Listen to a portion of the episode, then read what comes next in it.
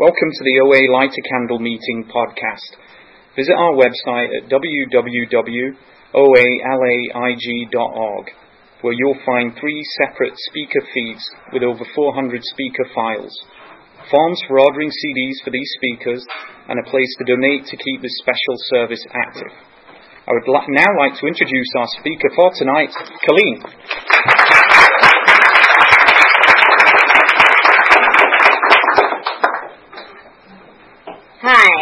I'm Colleen. I'm a compulsive overeater.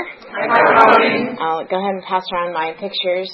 Um, and thank you, Martha, very much for asking me to speak. And congratulations to um, to the chip takers and happy birthday. That's so awesome. Um, to qualify, I've been abstinent. Uh, let's see, August 4th of this year was 10 years. Um, my top weight that I know of when I came in these rooms was 307 pounds. I've been maintaining about 160 pound weight loss for um, almost that same amount of time. Um, and and I'm really just um, I'm really just very humbled and honored and grateful to this program because it saved my life. Um, I um, I, I always carry these visuals with me along with my pictures. Those of you who heard me speak before, um, these are my size 24 jeans that um, when I first came in I wouldn't wear because they were too tight, but I wouldn't go out and buy a size 26 because I was in denial that I was a 26. Um, and the miracle of this program is that I can fit two legs into one today. And, um, you know, the sponsor that I had for many, many years who basically saved my butt, um, amongst other things, um, told me to keep it. She said, because if you're ever too tired to work your program, they're waiting for you.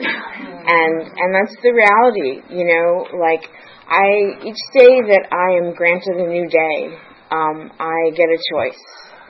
Um, and that choice is either to continue on the path of recovery, um, which is often uncertain and, um, you know, comes with things that I can't envision, um, which can be good and not so good.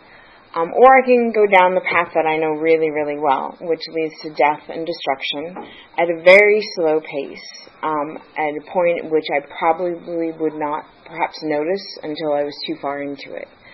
Um, and that's really how um, I lived my life at over 300 pounds. You know, um, I literally waddled around um, and just kind of like was blotting my way through. And you know, when I think about you know what it was like there's a lot of it that I, I have only come to know since being in recovery because it's become a process of waking up and being aware. See, because I, I'm an addict with food. I'm a main addict with food. So I was pretty drugged out. You know, there, there was no like, I'm aware that like I'm eating too much and it hurts and like I was just like out, checked out, you know, and um, I had learned to check out at a pretty early age um, I don't remember my first binge per se. I remember liking uh, the jimmies at the Carvel, which is an ice cream place back east. Um, some of you know what I'm talking about. Um, you know, they'd roll the, the ice cream in the jimmies, and I remember when I'd lick it, it was like, oh yeah, you know, like sugar. sugar was my main thing, um, and when I had enough of that, then it would lead into other things. But that's sort of my my mainline drug, and um, you know, it's a miracle when I think about that for for 10 years, I haven't had any recreational sugar. Um, it's absolutely amazing to me because I couldn't get through a moment, let alone a day, you know. Um, I didn't have a lot of history of dieting because there really was just no point. Um, I didn't even like have a sense of like what it would be to be at a healthy body weight, and the fact that I've been living at a healthy body weight for probably like eight years or something now is just a miracle to me. And I'd probably say only in the last couple of years have I actually gotten that like this is who I am now. You know, it took me many years of like looking at myself in the mirror going, wait, who is that? You know, um, because when you're over 300 pounds and you're overweight your whole life, and to not be that way is just kind of a weird, you know, it took a while for my brain to kind of catch up with the rest of me. And, you know, of course, when I when I first came in, um, you know, they said that the, you know they say that the only requirement is a desire to stop eating compulsively.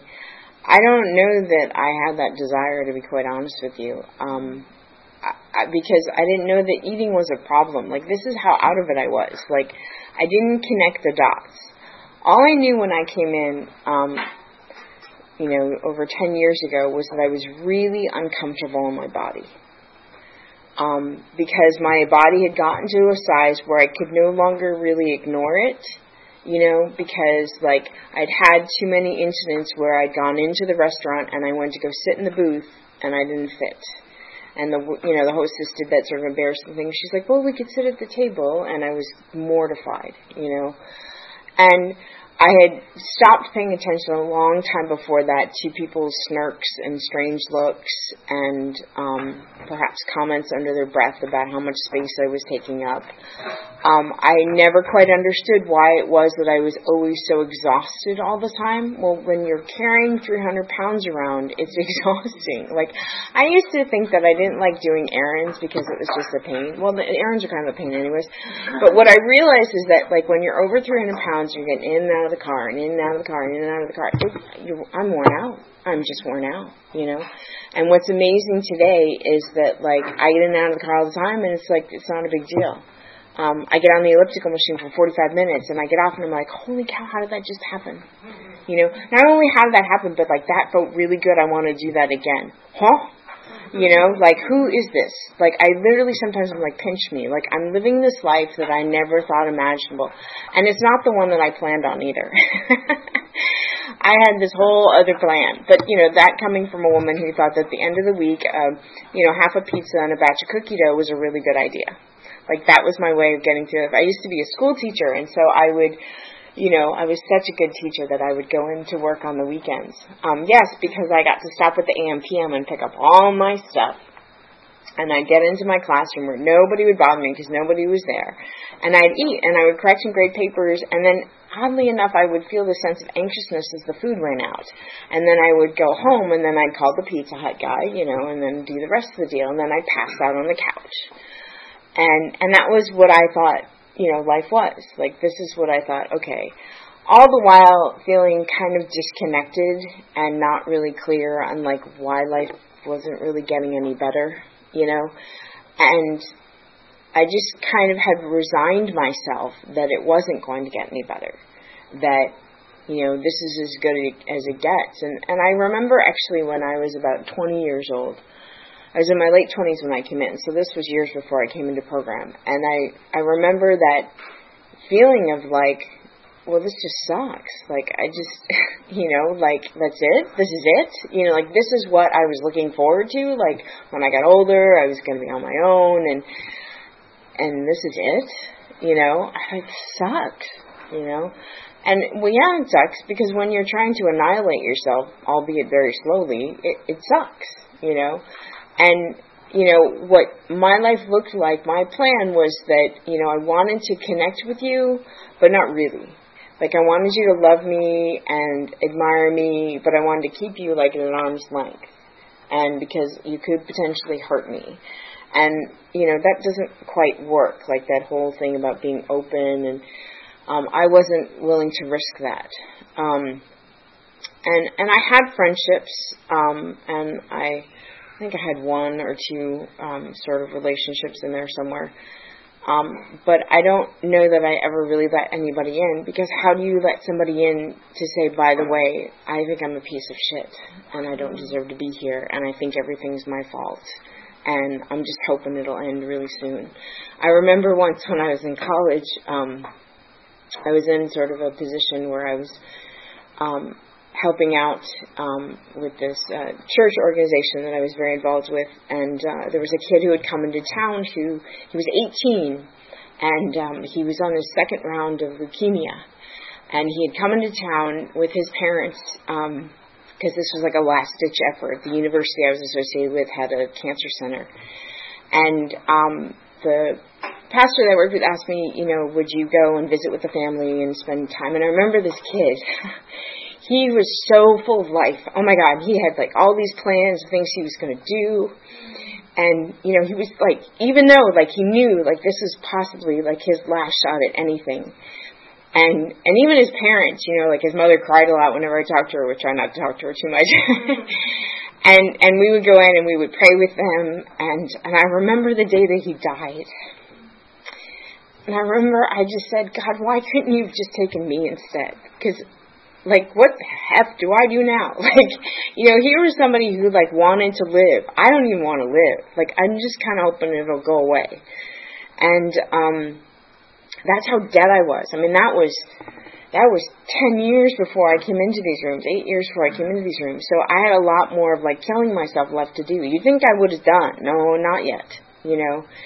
And and I had a lot of arguments with God. I, I had I always had a very active relationship with God, and I had no problem screaming and yelling at God. I would always apologize afterwards. I find that most helpful um, for keeping that line open. But, you know, I was really pissed off because things, you know, everything was a mess.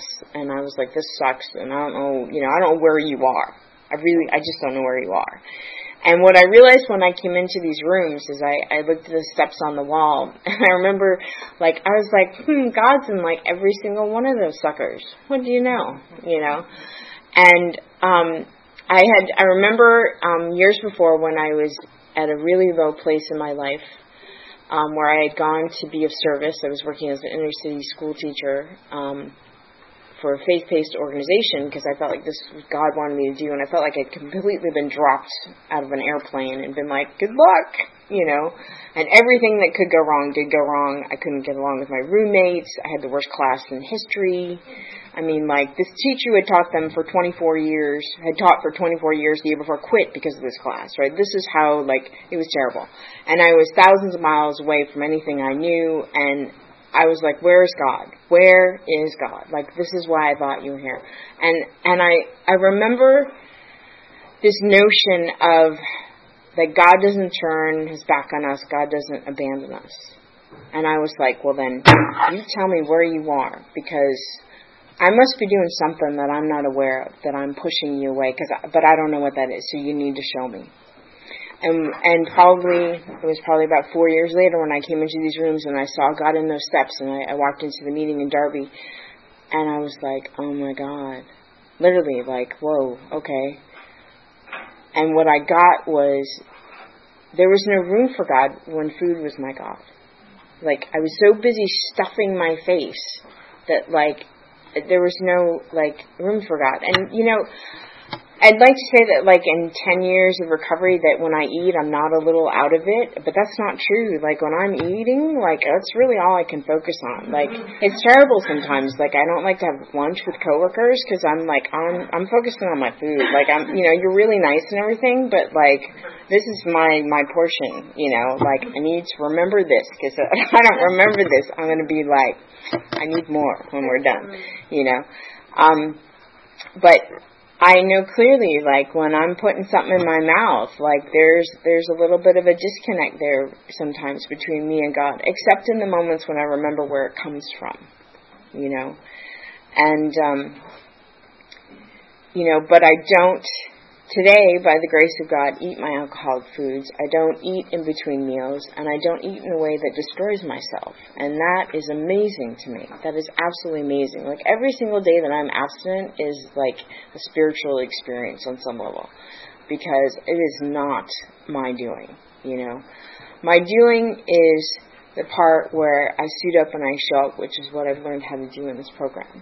You know, my part is um, doing things that I don't want to do. There's a, a woman in this program who I love when she she said once at a meeting she spoke. She said I sometimes measure my day by the number of things I do that I don't want to do, and I was like, that's really good. And you know, when I do my ten step at the end of the night, that's sometimes how I measure my day. You know, where is my level of recovery? How many things I do that I didn't want to do? You know, they they talk about in the AA 12 and 12 that you know this is the the step that differentiates the men from the boys, and they talk about because you're working towards a God objective instead of your own objective. And and what I've learned is that this program is about growing up. You know that I can I can do the little temper tantrum, a little I don't want to, you know, blah blah blah. But you know that's being a kid. I'm not that kid anymore. You know, and um, and sometimes I, I have days when I have to constantly remind myself, like, Colleen, you're not there anymore. You know, and I have to look down at my feet and look at myself in the mirror and go, no, you're all grown up now. You need to act like it. You know. Um, And to do that, sometimes I need to call my fellows or get on the phone with my sponsor or do some writing or make phone calls or, um, you know, read the literature, or get to a meeting, like whatever I need to do to bring me back to the present because I find that that's basically where life is happening. And if I want to experience it, which by the grace of God I do, you know, each day that I wake up,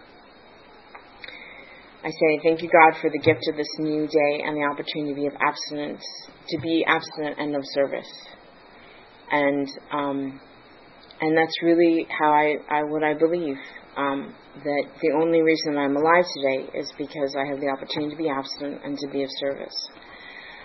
Now that doesn't mean that I always like the opportunities that I'm given to be of service. um, but there are always growing opportunities and there are always opportunities to open up my heart more. You know, one of the things that I realized um, that not only did the food keep me checked out, but it kept this nice sort of steel cage around my heart. And I know that in the first couple of years of my recovery that there was this sense of like the steel began to melt away. And you know, what's amazing to me is I was so shut down when I came in here I couldn't even cry. The only thing that that would get me to cry really was when we had to talk about eating less food. then I was like a ball. I can't do it, you know, like, and I literally was like, I think my sponsor just had so many laughs on my behalf, but um, you know, like I watch little cheesy commercials and I cry, like, and and I love that because I feel like it it's a sign to me that my heart is supple and it's open and it's willing. You know, it's willing to take a chance.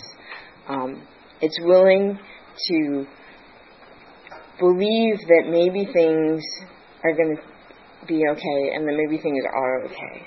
You know, because see, I used to think that when something went wrong, that um, that I was wrong, and that it was my fault, and that I was a mistake, and um, I really need to fix this. And the reality is that uh, most things I can't fix. The only thing I can fix is is what I did, you know, or um, to ask for my thinking to be changed. And it really, really just pretty much levels down to, to my thinking. Um, and my thinking will dictate my feelings, and then from that, oftentimes, um, you know, actions will come from that. And and what I've found is that what abstinence has given me is it's given me that pause between thinking and feeling and acting. Um, and in that pause, I have that opportunity to ask God for help, to turn to my fellows, to um, seek out something other than what's in between my ears for a solution. And that's what I need to do because, you know, no matter how brilliant I may think I am at the moment or how much I know, um, there I I just couldn't possibly know. It's just not I'm just not possible, you know. And so I need to link with something greater than me that I think has a better understanding of what's happening on a larger level. Because I believe that I'm not here just for me. I believe I'm here to play a role. And um, I need to connect with the director. I need to connect with the producer. And um, sometimes when when I remember that, um, that producer and that director is just there to remind me, like, Colleen, you're doing fine. It's okay. You know, I know this isn't quite what you thought it would be because, you know, in abstinence, there's been a lot of life. You know, there's been relationships, there's been breakups, there's um, been um, connecting with my family and not connecting with my family. Um, and, you know, what's amazing to me is next weekend, um, my father's going to be 80 years old this year, and um, so they're having like a party family reunion. I say party like that because my father's not a party type, so this is my mother's idea. Um, but that's okay. They've been married for 40 years. I'm sure he's he was expecting it. So um, the fact that I'm going back home for that, um, and that I can show up and um, and be thankful for him is so much of a miracle I can't even tell you. Like I don't have the time to go into all the details, but um, there's a lot of shit that's happened with my father that should never have happened, and you know, by all accounts of what's supposed to happen, what's not supposed to happen. And what I realized is that it's created an opportunity for me to learn what it really means to love and to forgive. What it really means. Um, you know, when it's not pretty and when it's not all tied up in a nice pink bow. and and to be able to coexist in that place of duality where like things that are messy and things that are beautiful exist in that very same moment. And you know, somebody who doesn't like uncertainty and someone who doesn't like, you know, that the not black and white. it's amazing. Like I was always looking for it's either this or it's this. And most things are somewhere in the gray, you know. And and I, I don't really like gray. It's really not as attractive. Black is much more stunning. White is pure. You know, it's like what is this gray? But you know what? Gray is a mixture of lots of really cool colors, really beautiful colors.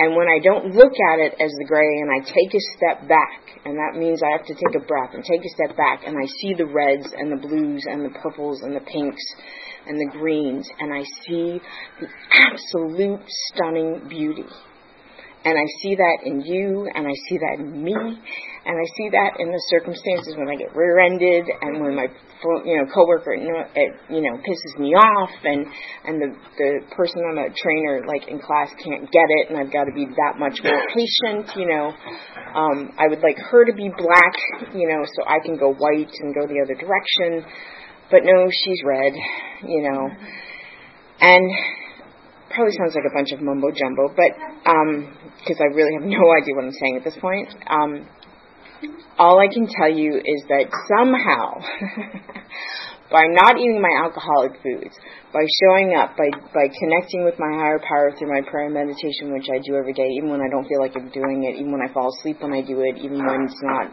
you know, all nice and tidy.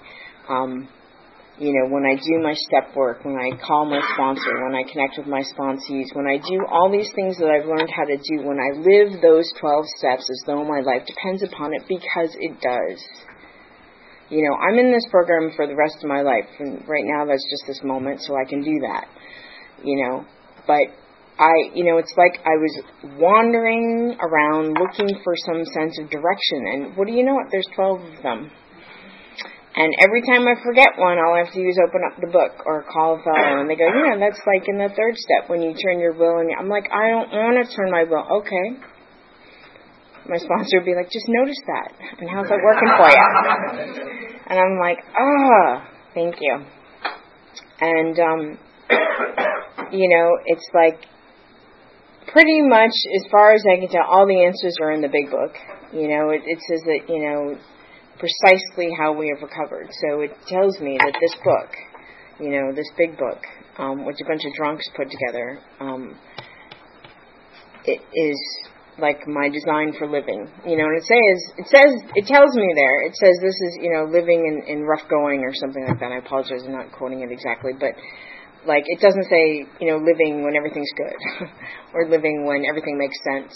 You know, and um, I'm the person who ate over like a broken nail. So like the fact that like I can sit in and moments when I'm in conflict with someone and I don't know yet when it's going to get resolved and not eat over it is amazing to me. You know, that my food doesn't change based on how I feel. Because honestly, if I'm standing in front of the fridge- refrigerator and saying, what do I feel like eating? I am in so much trouble because I'm having feelings you know, because I can feel hungry after finishing eating, you know, like that just, that whole mechanism in me, I don't know if it's because I'm a hundred pounder, but like that gauge thing is broken. It is broken. So, you know, I go by like, is it breakfast, is it lunch, is it dinner, or is it time for a snack? Like that's it. You know, and if it's not, then I'm, I'm no business eating, and I need to find something else to do. And, you know, I pick up the phone and make outreach calls and, and I say, how are you doing? Like, talk to me because I need to get out of my head, you know. And um, somehow doing all those things creates an incredible life in which um, I'm at peace with myself and I don't look in the mirror and go, ugh, you know, in the morning. Because I used to do that. Like, I would never say, you're such a, you know, and use curse words, but I would just be like, ugh, you know, and the first thing when I saw myself in the mirror in the morning. And I don't do that today, you know. And, um, and it doesn't mean that like I love myself all the time or anything like that, or that I love you all the time, but I'm willing to believe that within you there's a kernel of something that connects me to you. And so even if I can't see it, um, I know there's a way that I can begin to see it if I'm willing to. And, you know, in the OA 12 and 12, in step 8, it talks about um, being willing to do things you don't want to do. And I love that. I love that because that so much measures my recovery. It's like, I, you know, I don't have to want to do it. My sponsor used to say to me all the time, it doesn't matter what you think, it doesn't matter what you feel, it matters what you do. This is a program of action. And, you know, and we can't think our way into right action, but we can act our way into right thinking. And so that's what I have to do is I have to get into action. Um, because if I spend, again, too much time in between my ears, um, I'll start thinking that pizza and cookie dough are a really good option, you know. And one of the things that um, that I just, I, you know, congratulations by the way to the chip takers and birthday people. I think I said that already, so I can tell already I'm so not clear with what I'm saying. But, um, you know, I I'm just eternally grateful for this program, um, and um, for the life that I get to live today. And um, I can say that even though I really have no freaking clue what's going to happen, I'm okay. And um, there is a, a kernel, maybe a few kernels of hope of like it. Every time it's always turned out much better than I thought it would be. Um, and so that gives me an opportunity to hope, and that's what this program offers. And so if you're struggling or you're not sure, um, just stick around because the hope is here. So thank you for letting me share.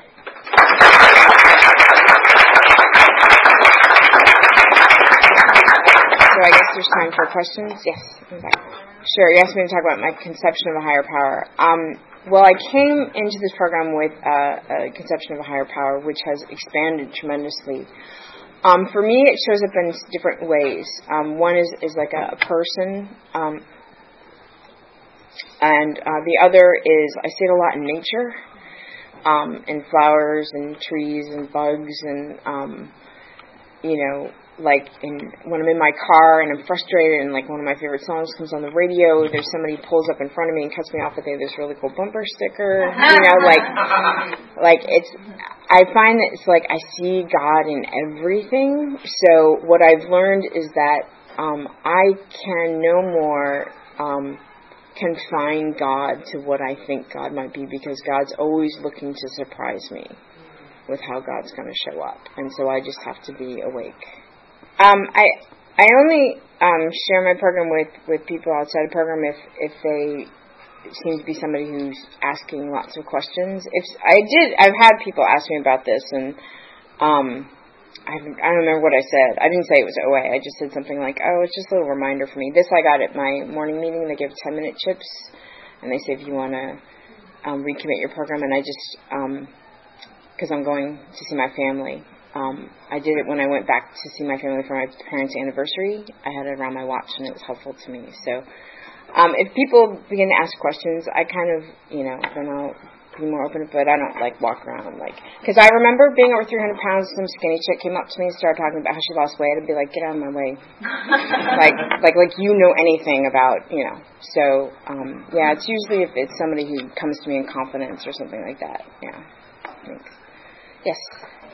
Sure. Um, promises that have been significant for me. Um, a big one about financial insecurity. Um, I've experienced a lot of freedom around that. Because uh, I pretty much lived in fear around money a lot of the time, and what do you know? It's it's called being accountable with numbers. I didn't like the ones on the scale. I didn't like the ones in my checkbook. Um, that's a big one. Um, you know, they. I'm trying to rack my brain remember all the promises. Um, I would say um, definitely, you know, like being able to handle situations which used to baffle me. A lot of those, like, I mean, I can't think of anything specific at the moment, but that usually entails like conversations or um, how to interact with people um, or my family, you know, or um, how to stand in my own truth about things. because um, I spent a lot of my time trying to shape shift to be what I thought you wanted me to be, and to be able to say to somebody, you know, thank you, but that doesn't work for me. Like that's a huge miracle. Lots of prayer. Uh, that resentment prayer, really good. Oh, sorry. She asked me how do I reconcile the duality with my father. Um, the duality of my father. Um, that lots of prayer, recognize lots of writing. Um, I've definitely sought outside help uh, about that. Um, worked with my sponsors. Um, lots of prayer um, and recognizing. Um, what I've found is it sort of correlates that my level of openness to forgiveness with him directly affects my forgiveness of myself and um, and those around me. So um, there there isn't a specific formula. It's really just knowing that what I want more than anything is to be at peace um, with myself and with those about me, um, and having boundaries. You know, there was a time when we didn't speak. There was a time when um, I didn't have anything to do with him. There, were, I allowed myself the time to be really, really angry, um, and that was important. Um, but I knew on some of it wouldn't always be that way, um, and just trusting that the process. Yeah. Um, usually, uh, so um, like eating alone at work. Um, actually do eat with my coworkers. I just feel like I don't say much because I'm busy eating. Um, um, it's really just um, being willing to be a little uncomfortable sometimes. Um, and be more like it's a, it's an opportunity to connect with people because that's what people do. Like they connect around food. And I'm like, listen, I'm an addict of food. Like I'm not. Like we throw potlucks at work all the time. They love to eat. I'm like, really? And I bring my own food and I eat my own thing. And they're so used to it now they don't even care. They're like, yeah, yeah, we know you're bringing your own stuff, you know. And so, like, um, I, I guess for me, the big thing is not to feel shame about it. Just to get that I'm not normal around food. I'm never going to be normal around food. It tells me that in chapter three. You know, um, it doesn't matter how long I'm in recovery. I will never be normal around food. And um, as long as I'm at peace with it, like what other people think really doesn't doesn't matter. So, all right. Thank you very much.